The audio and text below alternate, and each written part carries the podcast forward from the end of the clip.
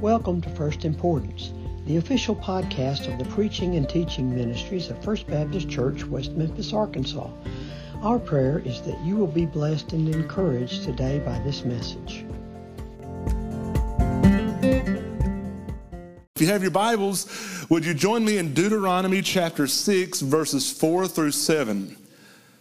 Deuteronomy chapter 6, verses 4 through 7. As you're turning there, let me remind you this Sunday is an incredibly important Sunday in the life of First Baptist Church of West Memphis.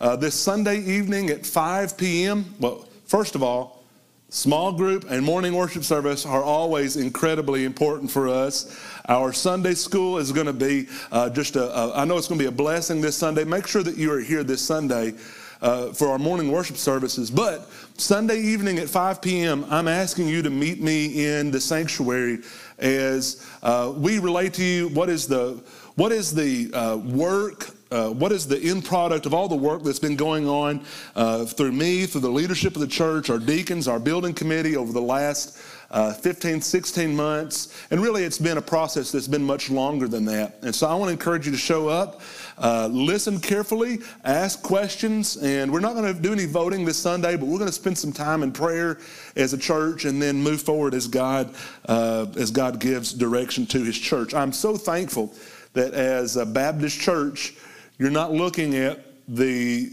guy who calls the shots, right? You know that, right? People who've known me long enough know that uh, I'm not necessarily, I don't even call the own shots in my own house, okay? I'm somewhere like third or fourth down the line in my own house. And so uh, I'm glad that you guys get to be a part of that. And, and then next Sunday, the last Sunday of February, we're going to have a baby dedication. We have eight, eight babies already lined up. And so uh, we've got more coming up. Is it more than eight, uh, Debbie? Just eight right now. And then we got several more uh, that'll be uh, ready for Mother's Day in May. Uh, but we've we've not been able to do it for a little while, and so we're gonna we're gonna do some catching up at the end of this month. All right. So over the last several weeks, we have been doing this study together, and I hope that it has been a blessing to you. And the question we have been asking as we come now, I believe, to our fifth, or I believe it's our fifth lesson, the, the question we have been asking is why can we trust the Bible? There are so many other religious texts out there, okay? There's so many other uh, books that people would consider to be sacred. Why does the Bible stand above them all? And why is the Bible unique and different? The Bible is not just one of a list of of books that people should go by. The Bible is the book, it is God's holy word. And so we've been asking this question why can we trust the Bible? And when we began looking at this in our first se- session, we marveled together at the fact that Revelation even exists. And I'm not talking about that last book of the Bible. What a remarkable act of grace and mercy it is in our lives. What a remarkable act of God's eternal love has shown toward us that He's even revealed Himself to us at all. And we got to glory in that and look at that together. The fact that we can even say that there is even the concept of the Bible, that God would even reveal Himself to us and show us who He is. We are undeserving of such a glorious gift. And yet, as we gather here today, we know that's precisely what God has done for us, hasn't He? He's revealed himself to us through his son, Jesus Christ. We see him portrayed vividly for us in the pages of Scripture. Our first session, we, we marveled at the fact that Revelation even exists. In our second session together, we looked at the authority of Scripture. Uh, actually, that was the second and third uh, sessions that we had together. Why does the Bible have authority over us? Yes, it's wonderful that we have this revelation, but why must we submit to the authority of the Bible? And to that, we spent our second and third weeks together looking at the inspiration of Scripture. That is, the Bible carries authority because it is the very breath of God. It, these are His words. The Bible is divinely inspired. Other uh, works that you will read are the, are the work of man. It's the work of their years of effort and their years of observation in the world. And uh, if 36 years, and I know that's, that's young to a lot of folks, if 36 years has taught me anything, it seems like the older I get, the less I know. Okay, and I feel like it's maybe that's, I know you guys feel the same way about me too, right? But uh, this, is, this is all of their work, all these other books. It's the result of man. But when we say that the Bible carries authority, we say that it carries authority because it is the Word of God. It carries authority because it is inerrant. That was our third week together. The Bible is without error. If you go to any other book throughout history, you will find plenty of error. You'll find contradictions within those books. Other religious texts, I could take you right now today into the Book of Mormon, and we could go in and I could show you the plethora of errors of ways that it contradicts itself. We could go, uh, we could go to the Watchtower magazine. We could go to the Watchtower materials, and I could show you where the teaching of the Jehovah's Witness contradict one another. But friends, I tell you today that the Bible carries authority because God has never changed, and His word is without error. That's a good place to amen. That's a good place to amen. So we, why can we trust the Bible? Well, we looked at Revelation existing. We looked at the authority of Scripture. Last week, we looked at the development of the canon. We kind of took a break from this view of, of why we can trust the scripture. We, we began to look at really some specifics. And if you weren't here last week, I want to encourage you to go to our podcast and to listen to that. It was a blessing to me. I hope that it was a blessing to you. This week, we're going to look at the clarity of scripture the clarity of Scripture. Just a reminder this is a study uh, with you, my friends, here at First Baptist West Memphis, based on a curriculum written by Stephen J. Nichols and distributed by Ligonier Ministries. I borrow uh, from those areas, and uh, especially for this study, and I want to use, make sure I give proper uh, credit where credit is due. Deuteronomy chapter 6. I spent a long time getting there. Deuteronomy chapter 6, beginning in verse 4. Deuteronomy 6 and verse 4. Hear, O Israel, the Lord our God, the Lord is one. You shall love the Lord your God with all your heart, and with all your soul, and with all your might. And these words that I command you today shall be on your heart. You shall teach them diligently to your children, and shall talk to them when you sit in your house, and when you walk by the way, and when you lie down, and when you rise. Would you pray with me, please? Father, this is your word that we care so much for. Your word that we are given an opportunity uniquely today to hold and to cling to, to meditate upon. And so often, Father, we as your people do not do that. We do not meditate upon your word day and night. We do not savor them. We do not think they are sweet as honey, as honey from out of the comb. I pray that as we have this study together tonight, that your spirit would intervene with my weaknesses and you would speak to your people. Would you place confidence in their hearts in you through your word? And Father, I pray that as we have this study together, that you would be honored, that you would be glorified. Father, that we'd be drawn closer to you and love your word and love you more. In Jesus' name we pray. Amen. Tonight we're looking at the clarity of Scripture. Now, what does that mean? What do I mean when I say the, the clarity of Scripture? This is also known as the perspicuity of Scripture. The perspicuity of Scripture. It's an incredibly important aspect of Scripture, and in all likelihood, if you're like me, Perhaps you've never heard that word perspicuity for or clarity. What does that mean? And just to get straight to the point, when I say, when we talk about the clarity of Scripture, simply put, it means that the Bible is understandable.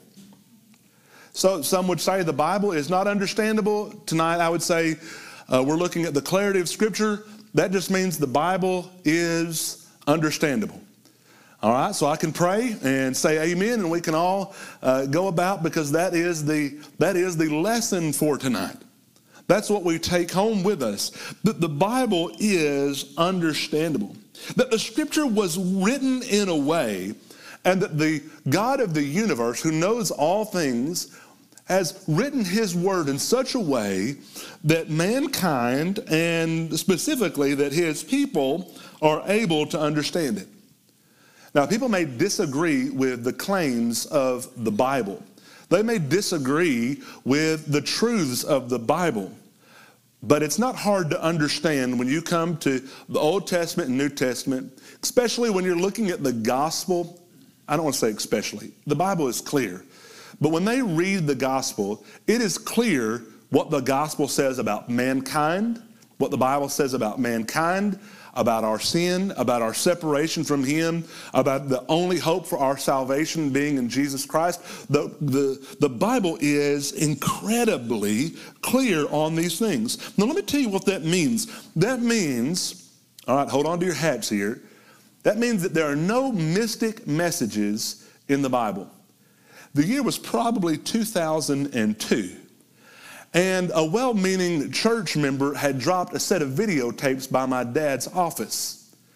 Well, they intrigued me.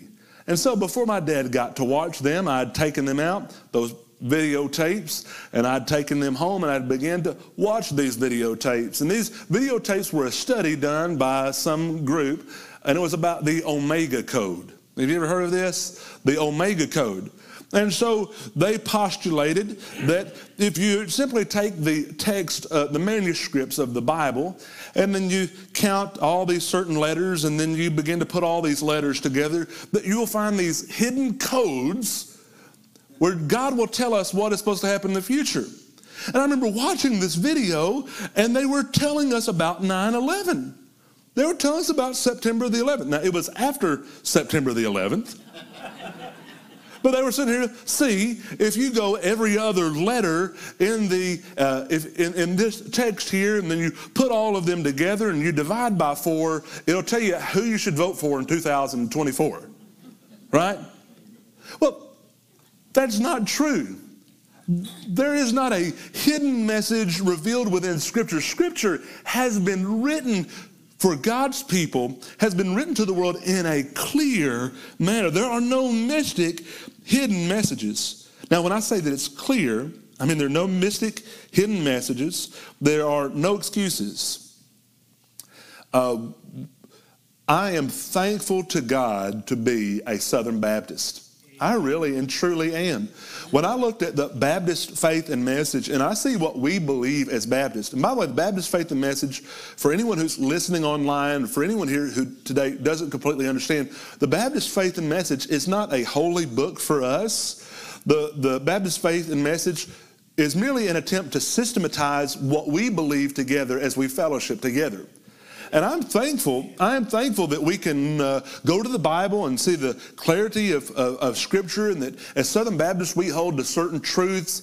Uh, I'm glad I'm glad to hold to those truths. I will always, I, I pray that God will always keep me near and, and, and keep me safe in those truths. But there's a great move, even amongst Southern Baptists today, to set doctrine to the side or to continually increase those issues that they consider to be secondary issues and tertiary issues and, and make the, the, the group smaller or, or make the group wider and wider of who can be involved in a certain fellowship. I'm thankful that we believe what we believe, but there is this, there's this thought going on in our culture that doctrine doesn't really matter and that after all, who can really be sure, right?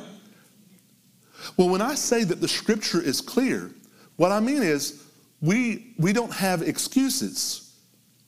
God has commanded us uh, how things are to be, how things are to run, and there is no excuse for God's people uh, when we have those things wrong. God's word is clear. Uh, if I've had a nickel for every time I've told my kids, Do you understand the words that are coming out of my mouth? Right? Was I not clear? Most of the time I wasn't, right? But God always is. God very, is very clear to us. And when I talk about the clarity of Scripture, when we study this clarity of Scripture, we say that not only does that mean there are no mystic hidden messages in there, That God has revealed to us through His Word what He wants us to know about Him, what He wants us, uh, uh, how we might grow, and how we might set our eyes upon Him. I also mean there's no excuses for us for misunderstanding. Thirdly, when I say that the Bible is clear, I do not mean that the Bible is simple. The Bible can be clear and complex. Now, suppose that in this room there were an expert mathematician. Any of you in here good at math? Oh, brother, some of you's got to be good at math. Some of you on the finance committee. All right, let's suppose in here I had an expert math. I'm not going to ask you a question. Do you think I'm going to write out a x squared and then put you on the spot? I wouldn't do that. I took college algebra three times, so there's no way I would do that to you. I don't, I don't have the smarts, right? But let's suppose, let's suppose that I, just for the sake of just being humorous, let's suppose that I were a mathematician and that I had a big chalkboard behind me. And I explained to you with precision the most complex formula, the most complex math problem that ever existed.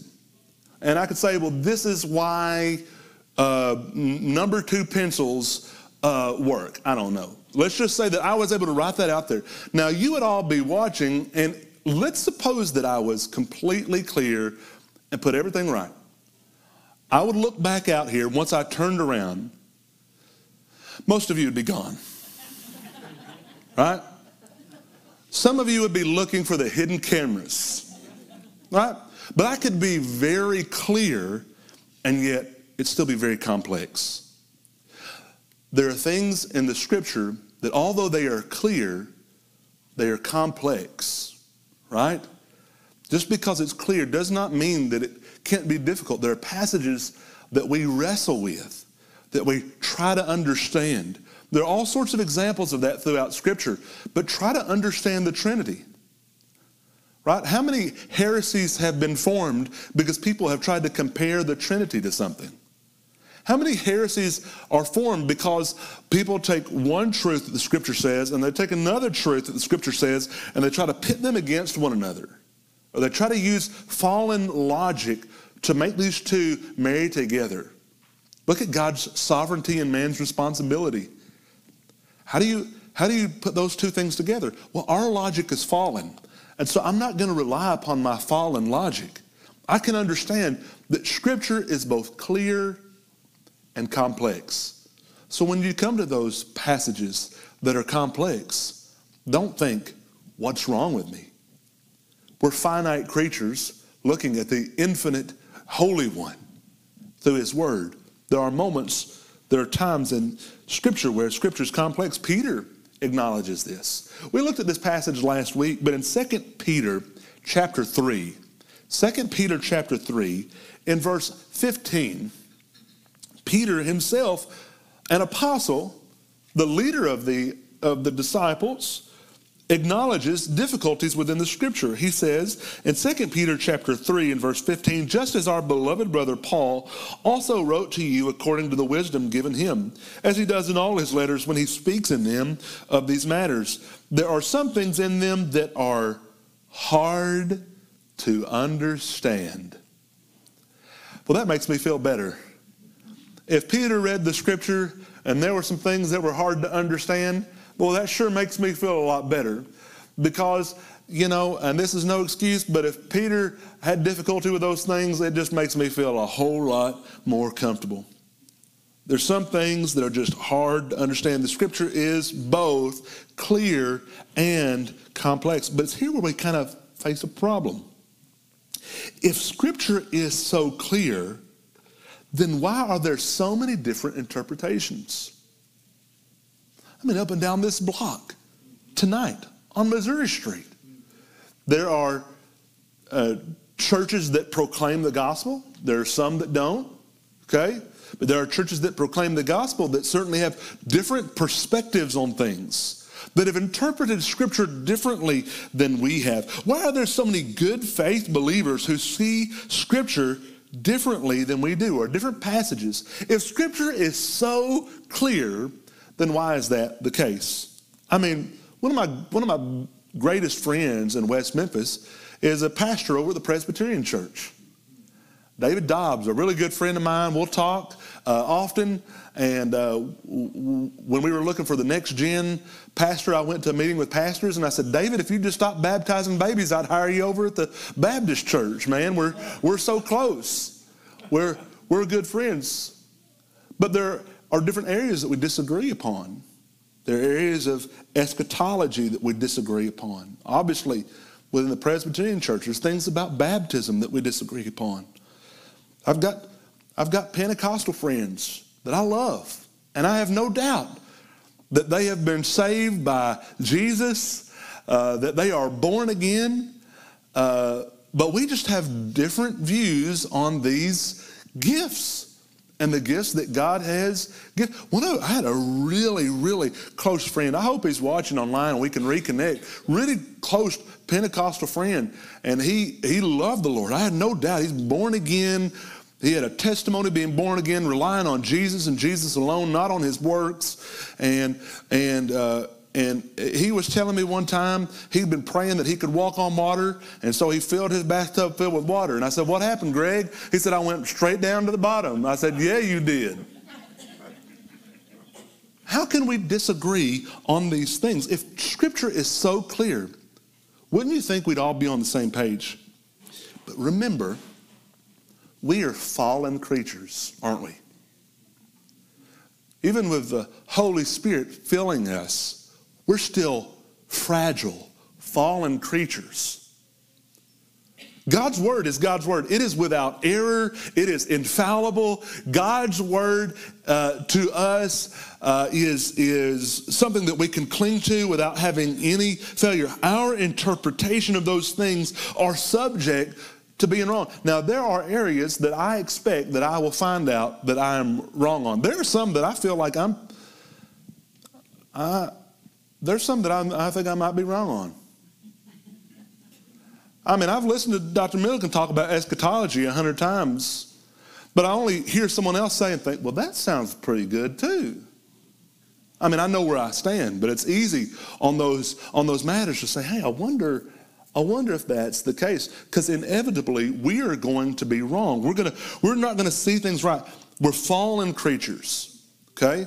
We have presuppositions. We have we have bias in our hearts. We've grown up a certain way, we see the world a certain way, and a lot of times we project that upon Scripture. That's a dangerous thing, by the way. We should be very careful to take away all of our biases when we come to Scripture. It's impossible. Uh, I never would have, I'll never be a doctor, Dot. You know, it's never going to be the case. I'm not a doctor kind of guy. But I always wanted to, I, I, told a friend I've had a book brewing on there's just there's there's no such thing as being unbiased. Everybody we're unable to come to the table without bias. It's going to happen. Our culture, our growing up, it's inevitable for us. And so the problem is that even though scripture is clear, fallen creatures with presuppositions, biases, different experiences, all of that clouds our understanding. And we can take great joy that if we have those basics right, if we understand the gospel of Jesus Christ, that one day when we are in his presence, we're finally going to understand it all. Right? Remember that, remember that song, Farther Along? One day we're going to understand it. One day that we're going to understand it. And, uh, we don't understand all the things right now. So we're looking at the clarity of Scripture. So, right now, I want us to begin to look at the word illumination. Illumination. We have this problem. We bring these presuppositions, we bring these biases, we bring these experiences in that cloud our view of the clarity of Scripture. So, what is the answer? How do we, as God's people, put aside all of these things and do our best to intently look upon the Lord through His Word? The answer to that is illumination illumination. Uh, I've heard people, a matter of fact, I did not, I never thought anything about people saying this until Dr. Milliken brought it up to me. When people say, you know, the, the Lord revealed to me. And uh, you know what they mean. For the most part, when good Baptists say that, they felt impressed upon their heart that God had led them in that direction. Okay? But that's the wrong word to use. The word that we use as God's people is that God's truth has been illuminated in my heart. God's revelation is already there. This book is His word to us divinely uh, uh, written, it is infallible, it is inerrant. God does not speak uh, uh, uh audibly to his people, uh, he speaks to us through his word.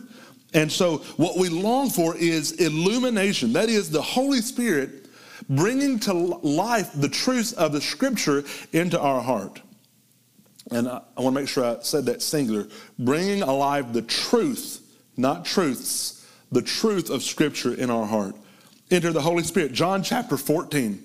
Remember, Jesus is fixing to go to the cross. We just spent two years in there, so you can remember in your mind John chapter 14. Jesus is fixing to go to the cross. He's told his disciples he's about to leave, and what? How do they feel? They're anxious. They're disheartened. And in John chapter 14, Jesus says, What? Let not your hearts be troubled. You believe in God, believe also in me. He continues in chapters 14 through 16, Jesus tells us of his coming Holy Spirit and how his Holy Spirit will illuminate the truth of his word in our lives. In John chapter 14, in verses 15 through 17, Jesus says, If you love me, you will keep my commandments. And I will ask the Father, and he will give you another helper that is the Holy Spirit, to be with you forever, even the Spirit of truth, whom the world cannot receive because it neither sees him nor knows him. You know him, for he dwells with you and will be in you. John chapter 14 and verse 25. These things I have spoken to you while I am still with you, but the Helper, the Holy Spirit, whom the Father will send in my name, he will teach you all things and bring to your remembrance all that I have said to you. This is the Holy Spirit. The Holy Spirit will, will illuminate the truth of the teachings of Christ, will illuminate the truth of God's word in our lives. He continues in John chapter 15 and verse 26. But when the Helper comes, this is Jesus, when the Helper comes, whom I will send to you from the Father, the Spirit of truth who proceeds from the Father, he will bear witness about me, and you will also bear witness because you have been with me from the beginning. He does it again in John chapter 16 in verses 7 through 11. It's incredibly important for Jesus to let his disciples know before he goes that although he is leaving, he is not leaving them as orphans. He's leaving his helper with them, the Holy Spirit, to illuminate the truth of his word in our lives. Several years ago, I went to a wedding in a Church of Christ church. Uh, I went to a, a wedding of a small Church of Christ church in, here in northeastern Arkansas, and I was very curious at the hymnal that was in front of me. I pulled out a, a hymnal. I don't remember what color it was, and I began to flip through the pages to see what kind of songs the Church of Christ sing. I was wondering if there were even musical notes in there. I didn't know, you know. And so I began to look in there, and there was a song about the Holy Spirit. Only every time the Holy Spirit was mentioned, a marker was through the Holy Spirit. Now, I began to wonder why. I, I asked around that church, and they never sang that song. They don't know why.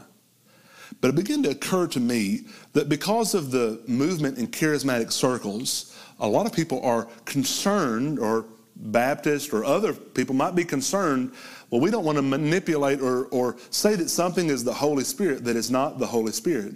And so we've stepped back we've kind of put the Holy Spirit off to the side. But I want you to understand that unless you are filled with the Holy Spirit, which if you're a believer, you are, unless you are coming to God's Word, asking the Holy Spirit to illuminate the truth of His Word into your life, your Bible study every day, hey, it don't mean nothing, Jack. It don't mean anything. You and I, though the scripture is clear, we need the Holy Spirit to bring to life those truths in our, in, in our own lives. Now, this is how wonderful it is. So, God promises His helper, the Holy Spirit. Now, we know the scripture says that as the scripture was written, the Holy Spirit carried those authors along, right? So God's Holy Spirit, the Holy Spirit helped pen the book that we read today. And now, as we come to read God's word, who, whose help do we call upon other than the author himself? Father in heaven, you may pray before you have your study, Bible study every morning, every evening. I know your word is clear, but I don't want to misunderstand a thing. So I ask you now to fulfill that promise that you made to your people. Would your Holy Spirit now illuminate the truth of your word in my life? Now, here's what he's not going to do he's not going to reveal something to you, right? He's not going to speak a new word. He's not going to say something opposed to something he's already said. But he's going to cause that word that is living and active and sharper than any two edged sword to bubble to life up in you. It doesn't matter if you know all the books of the Bible in order, if you've memorized the word, but you, the Holy Spirit has not illuminated the truth of His word in your heart. It, it, it means nothing. We need the illumination of God's word through the Holy Spirit into our hearts. Now, when I say that to you, I'm not saying that that's some type of second or third blessing that, the God, that God gives us. I'm saying that was the intention that God had for us in reading and holding to His Word all along. That we, as we come to His Word, call upon Him for His help to understand and to rightly understand His Word. Scripture is clear. If you have your Bibles or if you're taking down notes, write down 1 Corinthians chapter 2 in verses 6 to 13. We won't read it for purpose of time tonight. But write down 1 Corinthians chapter 2 in verses 6 to 13 and in that passage, Paul himself says that the Holy Spirit is, uh, that we, we need the, the Holy Spirit to understand God's Word. Lastly, as we look at interpretation, I want to give you a few practical keys as you start your quiet time every day. And by the way, if you're here today, I hope that each and every day you set aside time to spend time with the Lord. And I hope that for you, it's not just something that you just check off of your list. It's not just a routine in the morning, but that you long to spend time with Him. I want to give you some keys to successfully interpreting and to rightfully, rightly interpreting God's Word. Number one, number one, read your Bible reverently. Read your Bible reverently. You know, it's such a blessing to have God's Word so readily available, uh, to have it on your phones, smart devices to be able to print it off, put it on a t shirt. But when you come to God's Word, understand that this is God's Word. Approach it reverently, as if you're coming to the very presence of God Himself, the one who is holy and righteous, the only one who is holy and righteous. Come into His presence with reverence and with fear. Lord, I need you today. I want to understand your word today. I want to live my life in a way that is pleasing for you today. And I'm not rushing through this, right? I'm, I'm, not doing this just in my downtime. I've set aside this time, and right now it's just me and you, and I'm approaching this time with reverence. A lot of irreverent scholars today a lot of people who know things about the Bible, but as they come to spend time alone with God, they're not approaching Him reverently. And that reflects in our interpretation of the Scripture. Come before Him reverently. By the way, maybe you're saying, man, Josh, that's harsh. I'm guilty of it. I'm guilty of coming to Word God's word casually. We ought to repent of that and be people who come before His Word daily reverently. Number two, read your Bible prayerfully. Read your Bible prayerfully.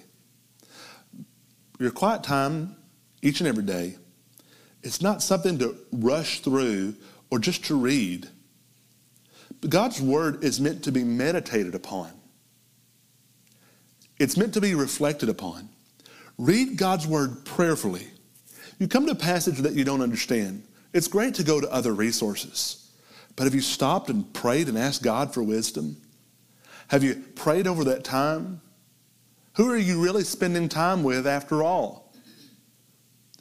As you come to God's Word, read your Word prayerfully. Thirdly, read your Bible humbly. Read your Bible humbly. Be humble when you come to God's Word. It's a funny thing. Those people who refuse to humble themselves always wind up humbled, right? It's better that you and I do it than we let God do it. Humble ourselves.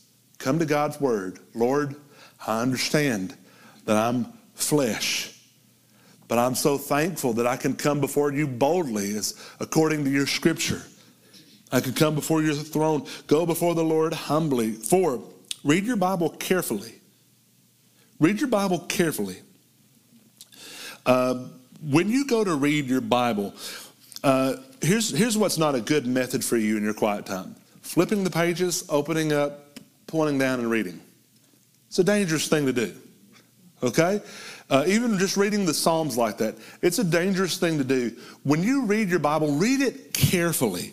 That is, you need to ask some basic questions. You need to ask some biographical questions. Who is the author of this book? Now, the New Testament makes that pretty easy, right? Who wrote Matthew? Okay, well, we'll say Matthew. Who wrote Mark? You know, all of these seem fairly easy. In, in the New Testament, a lot of times you see those authors. In the Old Testament, is I mean, it's pretty straightforward, too. I wonder who wrote the book of Jonah, right? We all understand those things, but it's incredibly important when we're reading this God's Word, when we're reading these books, to understand who is the human author that God used. What was the historical context, right? What is the cultural context? Let me give you a good example. The Bible says, greet one another with a holy kiss. All right? Now, I want to be scriptural. I do. And I love all of you.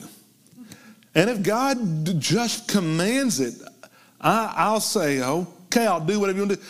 I don't really want to kiss you. You don't want to be kissed by me, all right? I, I, don't, I don't want to do that. It's a cultural greeting. And Paul's saying, let that greeting be holy. Let everything you do be holy. So I would say, greet one another with a holy handshake. Greet one another with a holy hug. I'm not changing God's word, but I'm saying when you read, you need to understand the things that are going on culturally around it. What makes uh, this book this book? Know the genre. If I look at the book of Proverbs, Proverbs is a book of things that are generally true. All right? So if, if the book of Proverbs says, raise your child up in the way that they should go, and when they are old, they will not depart from it, that is not saying that your child, if you raise them in church, that they will be in church all of their lives. A, a, a, proverb could just as well say, uh, if, if, if you're, well, a good proverb would be that if you're obedient to your parents, you're going to live this long life. It's a command with a promise, right? But if I go out and run around in Missouri Street, that promise is going to be negated because of my foolishness, right? So you have to understand the genre of Scripture. Uh, so Genesis is history. Genesis is not poetry. For those who would tell you that the first books of the Bible, that the first chapters of the book of Genesis are poetry, uh, it's ridiculous. It's, it's, it's not comprehensible to me how uh, intelligent men could ever say that early Jewish people ever saw Genesis as anything other than primarily historical. But, anyways, I could go on and on about Genesis 1 through 11, but I'm not going to do that. It's important for you to read your Bible carefully, know the author. Know what's going on. Ask those questions. What's going on? What's the context of this book? What's the context of this situation in this book? What's the context of this passage that I'm reading? And then finally, number five, read your Bible obediently. That is, I'm reading with a mind to obey God's word, right? I'm not reading just for knowledge. I'm reading because God, your words hold life. And if I hold on to them and hold on to your word, I know that I'm holding on to that life that you promised me. Well, friends, the scripture is clear. It is clear. It's complex, but it's clear. And I'm thankful that because of the clarity of Scripture, we can understand the gospel. And because of the work of the Holy Spirit in our lives, we can be saved and understand God's Word more thoroughly.